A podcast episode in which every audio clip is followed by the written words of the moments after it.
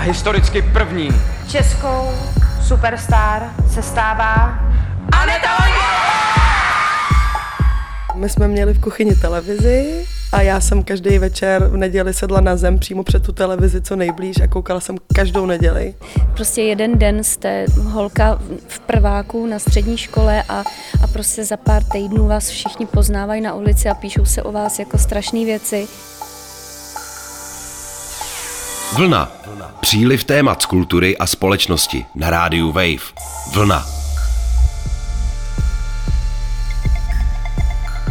Ještě předtím, než Československo mělo talent, hledali jsme pro hudební průmysl superstar. Proč už dnes žádná reality show neuchvátí celou populaci tak výrazně jako právě tahle soutěž před 20 lety? Jak na začátky svých kariér vzpomínají první finalistky a kdo všechno tehdy posílal hlasy a fandil neznámým zpěvačkám a zpěvákům? Já jsem Tereza Havlínková a dnešní vlnu o Superstar připravil Honza Dlouhý. Ahoj. Ahoj. Vlna. Příliv témat z kultury a společnosti na rádiu Wave. Vlna. Ty si teda asi pamatuješ na první řadu Česka hledá Superstar, viď? No já si na ní pamatuju moc dobře, i když mi bylo docela málo, já jsem chodil do první třídy, ale myslím si, že nejsem sám, kdo si na to pamatuje a kdybych se zeptal tebe uprostřed noci a probudil tě, kdo se dostal do toho finále, tak bys mi řekla, že... Řekla bych ti asi Aneta Langerová a pak bych ještě ti řekla Zbyněk Drda, ale to je proto, že je z Varu a já znám jeho bráchu, chodili jsme spolu do školy, takže to je taková jako asi ne úplně tou platformou jako způsobená vzpomínka, ale asi bych věděla Šárku Vaňkovou a Anetu Langerovou. No. Tak Zbyněk Drda, ten se potom dostal někam hodně vysoko a možná i vyhrál vlastně v té druhé nebo třetí řadě. A někdy už pak. No. Jo, přesně tak. No, já si na to pamatuju moc dobře a právě myslím si, že všichni, kdo byli tehdy na světě, dneska na to mají ještě docela živý vzpomínky, protože tehdy fakt těm Superstar fandilo celý Česko, byla to velká sláva, z těch lidí se staly celebrity, psalo se o nich, vlastně koncertovali hodně, potom vydávali svoje alba a tak a před těma obrazovkama se scházely celý rodiny, nebyly to jenom prostě mladí diváci nebo jenom ženy a tak, byly to prostě fakt jako tátové, mámy, děti. U finalistů to ale nekončí, někteří si pamatují i skoro celou sestavu, jako třeba velká faninka Klára, které jsem se na Superstar ptal.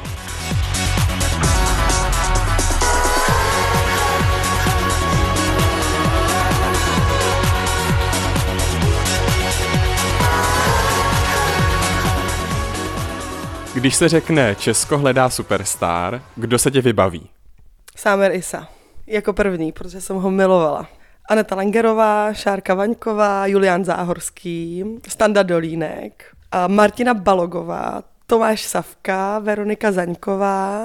Pak tam byla taková zrzavá holka, co zpívala True Colors a jmenovala se Petra. Na Petru si nespomenu na příjmení. A Petr Poláček, to byl takový Bon Jovi. Kolik ti bylo, když se vysílala ta první řada? 12. Lépe řečeno 11 a 12. Já mám pocit, že to běželo přes mý narozeniny. My jsme měli v kuchyni televizi a já jsem každý večer v neděli sedla na zem přímo před tu televizi co nejblíž a koukala jsem každou neděli s rodičema. Milovala jsem samozřejmě Ondřeje Brzobohatýho. Nesnášela jsem Laďku Něrgešovou, protože jsem jí hrozně záviděla, že to může s Ondřejem moderovat. Zpětně jsem si uvědomila, že to jejich moderování bylo hrozný cringe, že to bylo fakt špatný. Ale každou neděli poctivě mamka mi k tomu dělala popcorn, protože jsem to milovala a koukala jsem každou neděli až do konce. Když bylo to finále, Aneta versus Šárka, komu si teda fandila? No rozhodně Anetě, to bylo úplně, Šárka tam neměla co dělat podle mě už tu chvíli. Jako v tom finále neměla být, si myslím. Proč si myslíš, že Aneta vyhrála? Protože byla jedna z mála za prvé, kdo uměl fakt zpívat a zároveň si myslím, že byla taková nejvíc totožnitelná v tom, že byla pokorná, tichá, že zůstala sama sebou. A myslím si, že se to projevilo vlastně i potom, když začala být úspěšná, protože tu hudbu dělala fakt proto, že chtěla a ne kvůli té slávě. A byla taková roztomilá, jak to byla prostě holka, která se nezajímala o módu a o slávu. A najednou ji oblíkali do těch outfitů, kdy prostě koukalo břicho a měla spoustu make-upu a bylo vidět, jak je v tom nesvá Ale když začala zpívat, tak tam najednou bylo to sebevědomí a ta síla. Tak si myslím, že proto.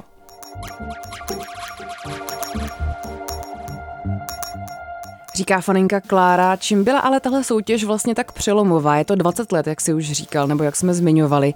Tak v čem to ještě jako jiném, než že to je dávno, je to kulatý výročí, jako bylo tak zásadní? Ono to zpívání v televizi vlastně nebylo nic nového, protože už tady předtím bylo v 90. letech do Remy a potom ještě před revolucí vlastně zpívala celá rodina v československé televizi. Ale tam byl hodně zásadní ten formát, který vlastně přicházel ze západu a hodně nás jako ohromil tou velikostí, tím, jak všechno bylo už větší, zábavnější, bylo tam větší drama a větší napětí. My jsme vlastně mohli sledovat tu cestu, která byla hodně zajímavá. Vlastně z těch lidí z ulice se přes noc staly celebrity a to, jak to bylo koncipované, vlastně, že tam byly ty tematické večery, potom ty Superstars vlastně naspívali i takové svoje hymny, které si potom broukalo celé Česko. Klára mi právě přiznala, že i její táta. A proč nás uchvátila právě Superstar, mi vysvětlila mediální teoretička Anna Bílá z Univerzity Palackého v Olomouci. Myslím si, že to je hlavně tím, že to bylo něco nového pro nás. Konec konců od nějakého komerčního vysílání to bylo pořád ještě celkem nedaleko a ještě jsme si zvykali v republice na to, co je vlastně show business a jak do něj spadá televize. A právě přes tyhle formáty soutěží se to dělá nejlíp. Už je vidět, že to funguje někde v zahraničí, takže je velmi snadné to opakovat i jinde.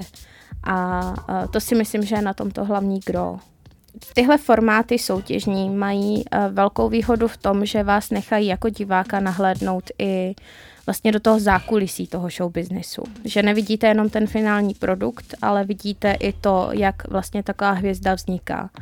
Což vlastně ten pop idol, což je ten základní formát, který pochází z Británie, udělal ve svém čase jako jeden z prvních v takovém velkém měřítku.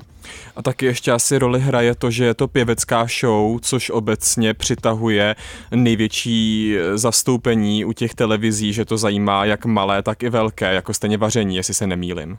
Rozhodně, rozhodně. Je to taková univerzální řeč, u které nemusíte mít nějaký speciální vy sami, ale zkrátka dobře se na to dívá a obzvlášť pokud jsou to ještě písničky, které jako známe dobře, tak se nám velmi snadno pak i třeba kritizuje nebo můžeme být škodolibí, pokud se teda něco nepovede. A to je prostě na těchto formátech reality show to asi nejzábavnější a to, co nejvíc táhne. Na ty první řady se právě dívaly ty celé rodiny. Byl to takový svátek, kdy se ta rodina sešla a sledovala ten přímý přenos společně. To už se teď ale asi neděje, nebo málo kdy u málo kterých pořadů. Přesně tak, málo kdy, málo u kterých pořadů, jak říkáte. Ne, že by to vymizelo úplně, ale rozhodně ty divácké návyky se proměňují právě tím, že nemáme už jenom tu jednu dominantní obrazovku, ale každý z nás má nějakou druhou obrazovku v kapse nebo na počítači a tak podobně. A nemáme tolik potřebu se vlastně dívat na něco společně. A v tom měla výhodu právě ta první řada Česko hledá Superstar, protože mnozí z nás si pamatují, že přišli prostě v pondělí do školy a mohli to se spolužáky probrat, nebo lidé přišli do práce, zase s kolegy to mohli probrat, jestli pro někoho hlasovali. A bylo to prostě takové sdílné jádro pro celou populaci potažmo. A ty dnešní soutěže jsou už hodně specificky vymezené a dívá se na ně jenom nějaký vymezený užší okruh publika a ti to můžou probrat prostě na sítích. No, už nemají tolik potřebu to sdílet s nějakým širším okolím.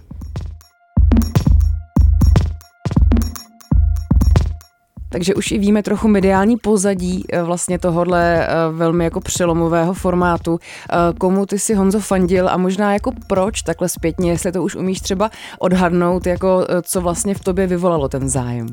Já se přiznám, že jsem fandil Šárce, ale pak, jak vyhrála Aneta, tak už jsem jakoby říkal, že jsem fandil samozřejmě Anetě, protože jsem se možná trochu styděl, ale když jsem se na to díval, tak prostě jako Šárka vedla, protože mě se strašně líbilo, jaká byla taková koketa, líbily se mi její outfity, taky jsem měl hrozně rád písničky, který zpívala, vlastně I'm With You od Avril Lavigne, to jsem jako zbožňoval, ono to potom bylo na tom CDčku, myslím, takže já jsem to pak uměl naspamět, nebo Like a Virgin od Madony, kterou miluju teď, takže to bylo pro mě asi na tom nejvíc jako přitažlivý. No a já jsem se zeptal i samotné Šárky na to, jak vlastně tu svoji nálepku stříbrné superstar vnímá teď.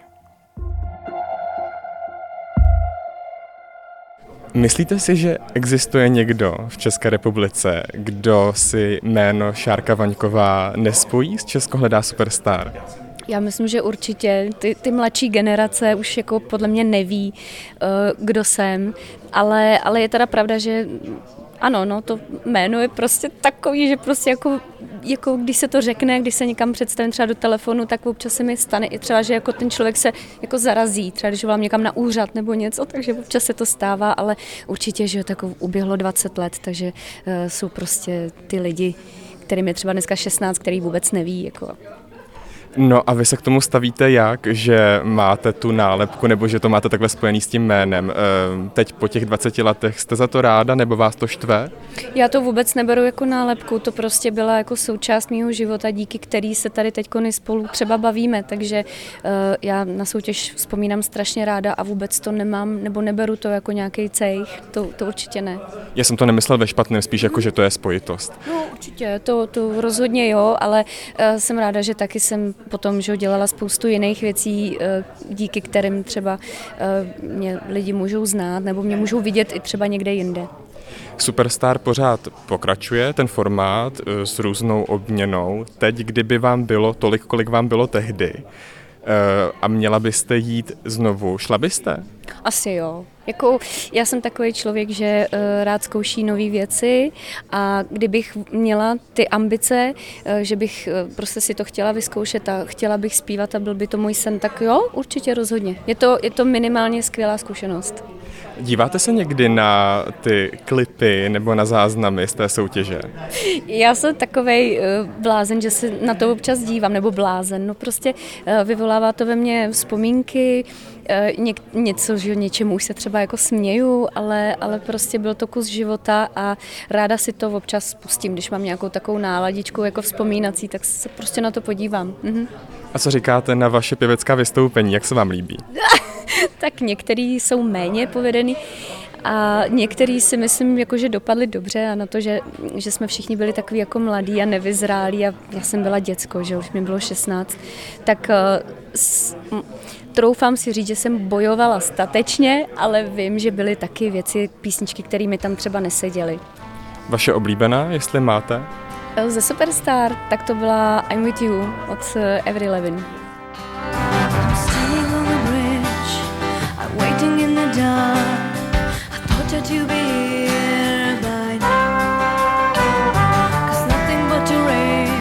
Tak nejenom pro Šárku Vaňkovou, ale i pro ostatní se tehdy jako masivně hlasovalo.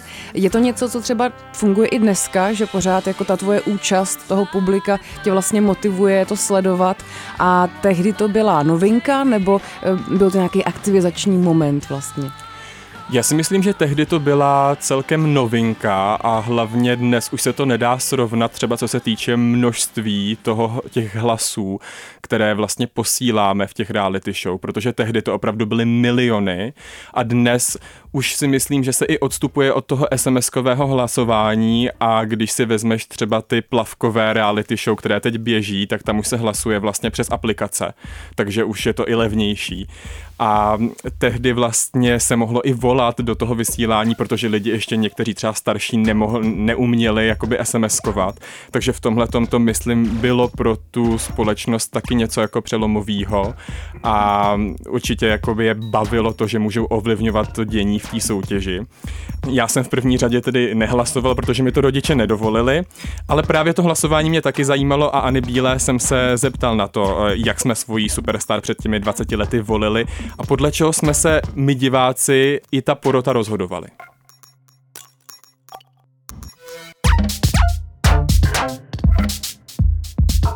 v těch prvních sezónách se hodně orientovalo na ten hlasový projev.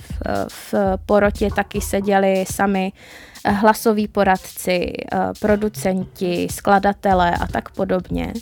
A víc se šlo, nebo minimálně podle mého názoru, když se podíváme na ten přehled soutěžících a i těch vítězů, šlo se po té kvalitě a v těch soudobějších a novějších sezónách už je vidět, že do toho více promlouvá ten show business jako samotný, že už hledají spíše něco originálního, zajímavého, co vystupuje z řady, a proto si třeba mnohem více než třeba Šárku Vaňkovou pamatujeme třeba Bena Kristova, který prostě v té plejádě těch talentů vystupuje ne třeba úplně svým hlasovým rozmezím, asi úplně ho nečekáme v tom, že by zpíval v muzikálech, ale vystupuje něčím jiným, má ten talent zase trošku jinak zaměřený.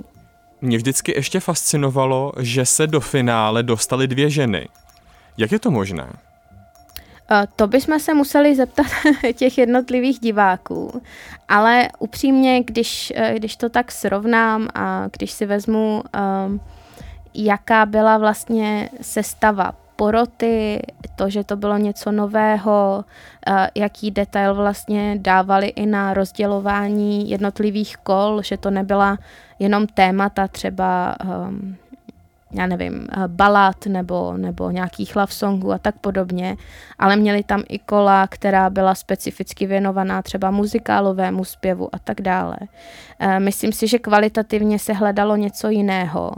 A zkrátka bylo jednoduché poznat, kdo z těch 10 soutěžících těch finalistů na to měl a kdo zkrátka neměl ten rozsah tak velký. A zrovna se stalo, že zrovna v těch prvních 10 finalistech to byly zkrátka nejlepší dvě ženy. Já jsem si to vždycky spíš spojoval s tím, že většinou to jsou spíš mladší divačky, které tyto soutěže sledují nebo sledovaly před těmi 20 lety a ty většinou měly toho jako mužského idola zpěváka a že bych počítal, že to právě budou oni, nebo ženy obecně i dospělé, které budou posílat hlasy vlastně těm jako půvabným mladým zpěvákům a nakonec mě překvapilo, že to bylo naopak.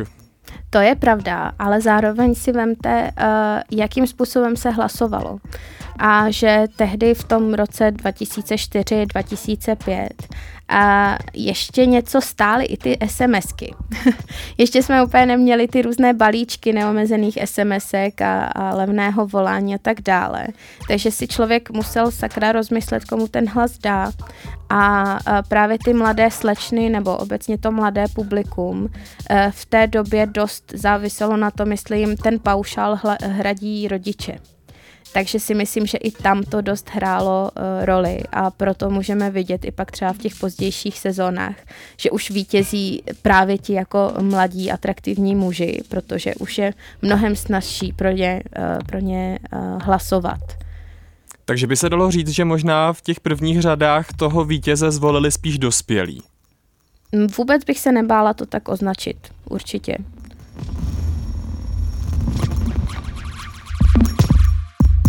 Já jsem teda nehlasovala ani mý rodiče, protože jsme nějak měli asi pocit, že to jako není potřeba. Jakože se ten formát stane i bez nás a že my si tak jako doma můžeme jenom říct prostě kdo zpívat umí, kdo neumí, protože to všichni vždycky ví, že jo.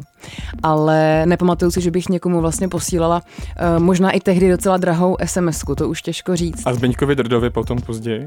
No, jako taky možná, ne? Já nevím, jestli jsem jako spolíhala na to, že to prostě jako vyhraje ten nejlepší, nebo jenom nějak jako ten engagement jako nebyl úplně jako takhle velký vlastně.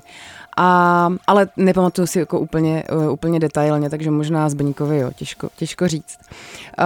K tomu věku těch tehdejších vlastně celebrit.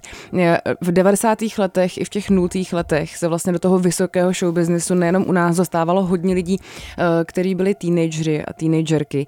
A taky pak ale známe často ty tragické příběhy toho, co vlastně ta sláva a pozornost odstartovala na tom jejich životě a na těch vlastně škodách, které pak napáchala mediální pozornost, se odhrávaly jako šílený tragédie.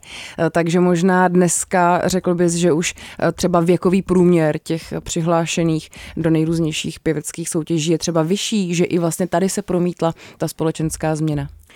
Já si myslím, že určitě ano. Myslím si, že to mládí bylo spojený hodně s tou Superstar, že potom, když si vezmeš jiný pěvecký soutěže, jako třeba X Factor, tak tam, že už to bylo vyloženě prezentovaný, že je to i pro ty starší. Že tam už nejde o ten vizuál nebo o ten věk, o tu hezkou Superstar, mladou vycházející hvězdu, ale že tam jde víc o ten talent a o to zlato v hrdle. A když se podíváš na tu první řadu Superstar, tak ti samotní soutěžící byli opravdu velmi mladí. To jsou jako právě, jak jsme říkali, teenageři. A Šárka Vaňková, tý bylo tehdy právě 16 let a popsala mi, jak to vnímala, že se přes noc stala hvězdou. I ten věk, i to, že vlastně já jsem holka z malého města, takže já jsem absolutně nečekala, jakou pozornost to na nás trhne. Prostě jeden den jste holka v prváku na střední škole a prostě za pár týdnů vás všichni poznávají na ulici a píšou se o vás jako strašné věci a neumíte se tomu vůbec bránit a není jako vůbec jednoduchý to vlastně jako pobrat a naučit se s tím pracovat nějak jako důstojně. Takže tam bylo víc tady těch jakoby aspektů, kdy opravdu to jako bylo těžký, ale vlastně byli jsme hozený do té vody a nevěděli jsme absolutně, do čeho jdeme, že já myslela, že prostě se někam přihlásím a bude to jako jedno zpívání, a že se to nepovleče půl roku, to vůbec nás nikoho nenapadlo. Tak já jsem byla vychovávaná jako v harmonické rodině, relativně přísně, takže já jsem byla tak jako by vycepovaná, že já bych si třeba nedovolila, já nevím, jak bych to řekla, se někdy jako hroutit, nebo sáhnout po drogách, nebo aby mi to stouplo do hlavy, nebo já jsem se snažila dělat jenom to nejlepší, co jsem jakoby mohla, pracovat na tom a naučit se s tím jako žít. Jo, jako že bych se někde hroutila, to ne, ale to víte, že jsem si taky jako poplakala, když jsem si třeba četla nějaký diskuze na fórech a podobně. No. Teď už to samozřejmě nedělám, protože nejsem sebevražedná, ale pro ten mozek toho dítěte je to jako moc informací.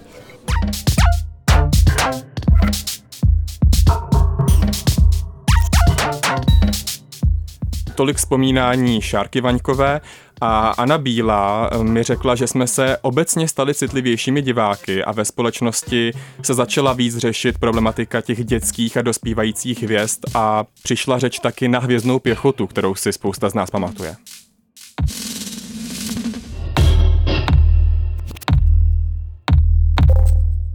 Je fakt, že ve společnosti obecně se dost otevřelo to téma dětských hvězd. Mohli jsme to sledovat i třeba v případě Disney Channel a různých jejich hvězd, co produkovali. Dneska přeci jenom jsou taky jinak, ale taky mnohem více mluví o tom, jak je to těžké vlastně v tom showbiznisu pro tyhle dětské hvězdy, nebo v úvozovkách dětské a dospívající hvězdy, teda, když se budeme bavit o těch 16+. Přeci jenom je to něco jiného a tím, že se ta témata otvírají a ty hvězdy sami mluví o tom, že třeba nebyly zralí a třeba by něco udělali jinak a tak dále, tak určitě to má taky vliv na ty samotné soutěžící, který přemýšlejí nad tím, jestli se někam přihlásit a tak dále. A myslím, že spousta právě třeba i z těch mladších to spíš bere jako třeba nějakou sázku, a že to prostě jenom zkusí, nebo že chtějí cíleně skončit v nějaké té hvězdné pěchotě nebo v tom přehledu toho horšího. A že z toho mají větší srandu, než aby to brali jako nějak, že by chtěli stavět tu svou kariéru právě na té soutěži. Takže určitě se to rozhodně proměňuje tou dostupností informací.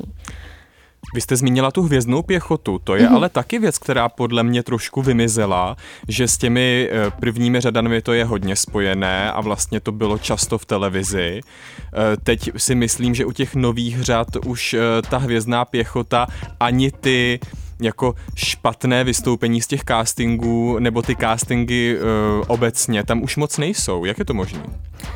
Oni si je nechávají hodně na ty první vlastně castingová kola, kde je to pořád takové ještě nejisté, kdo se z toho vykrystalizuje a je to nějaký prvek pobavení. Ale je pravda, že nějaké vyloženě rozhodování o tom, kdo je nejhorší, jako to bylo právě u těch prvních 3 sezón, to už vymizelo. A myslím si, že je to právě tím, že jsme mnohem citlivější diváci a děláme už rozdíly v tom, co je ještě přijatelné a co už je nějakým způsobem za hranou.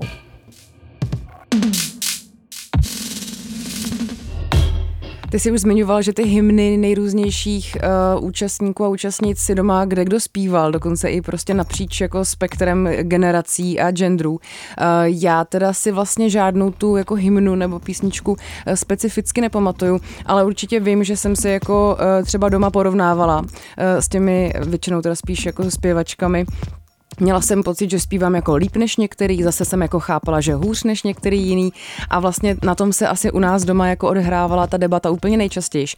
Ale zároveň mě vlastně jako nikdy nenapadlo, že bych se tam chtěla jako přihlásit. Ty jsi měl takovej nápad? Já ještě budu reagovat na ty hymny, protože mně se stala taková docela vtipná věc, že někdy, a už je to možná třeba jako 10 let, tak jsem měl brigádu v jedné fabrice a bylo tam puštěný rádio a právě jedna z těch hymen tam zazněla a jmenovalo se to Hvězdy.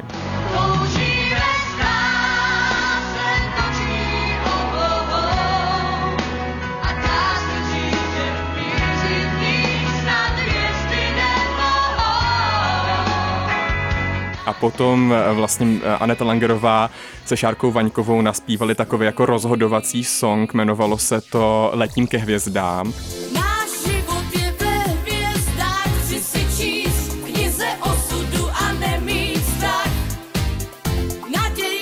Ta hymna těch všech Superstars bylo Žhavá hvězda Superstar, tak možná kdybys to slyšela, tak podle mě jo, asi jo. Něco chytneš.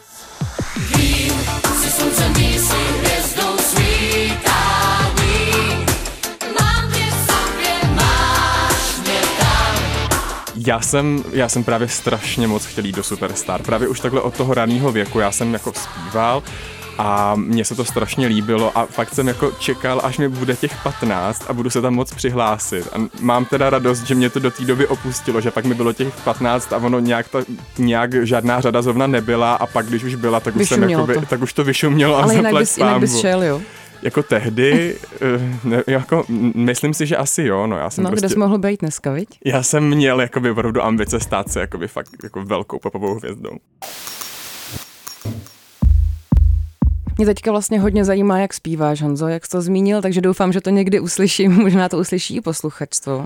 Já zpívám docela rád a často, tak možná někdy, když se potkáme třeba ve pozdějších večerních hodinách nebo spolu budeme sedět v kanceláři, tak to uslyšíš. Jako nechtěla, aby vlastně tvoje neúčast na Česko hledá Superstar vlastně jako nějak zarazila tu tvoji hudební kariéru, to by mi přišla možná jako, škoda. Tak uvidíme, uslyšíme možná ještě na hudební kariéry lidí, kteří se nepřihlásili, nakonec přece jenom dojde. Já ti moc děkuju za tvůj vhled do téhle soutěže. Tahle vlna byla o hledání talentů v českém hudebním prostředí před 20 lety. Připravili ji Honza Dlouhý a od mikrofonu vás zdraví Tereza Havlínková. Díky moc. Ahoj. Ahoj. Vlna. Příliv témat z kultury a společnosti na rádiu Wave. Vlna. Poslouchej na webu wave.cz/vlna, v mobilní aplikaci Můj rozhlas a v dalších podcastových aplikacích.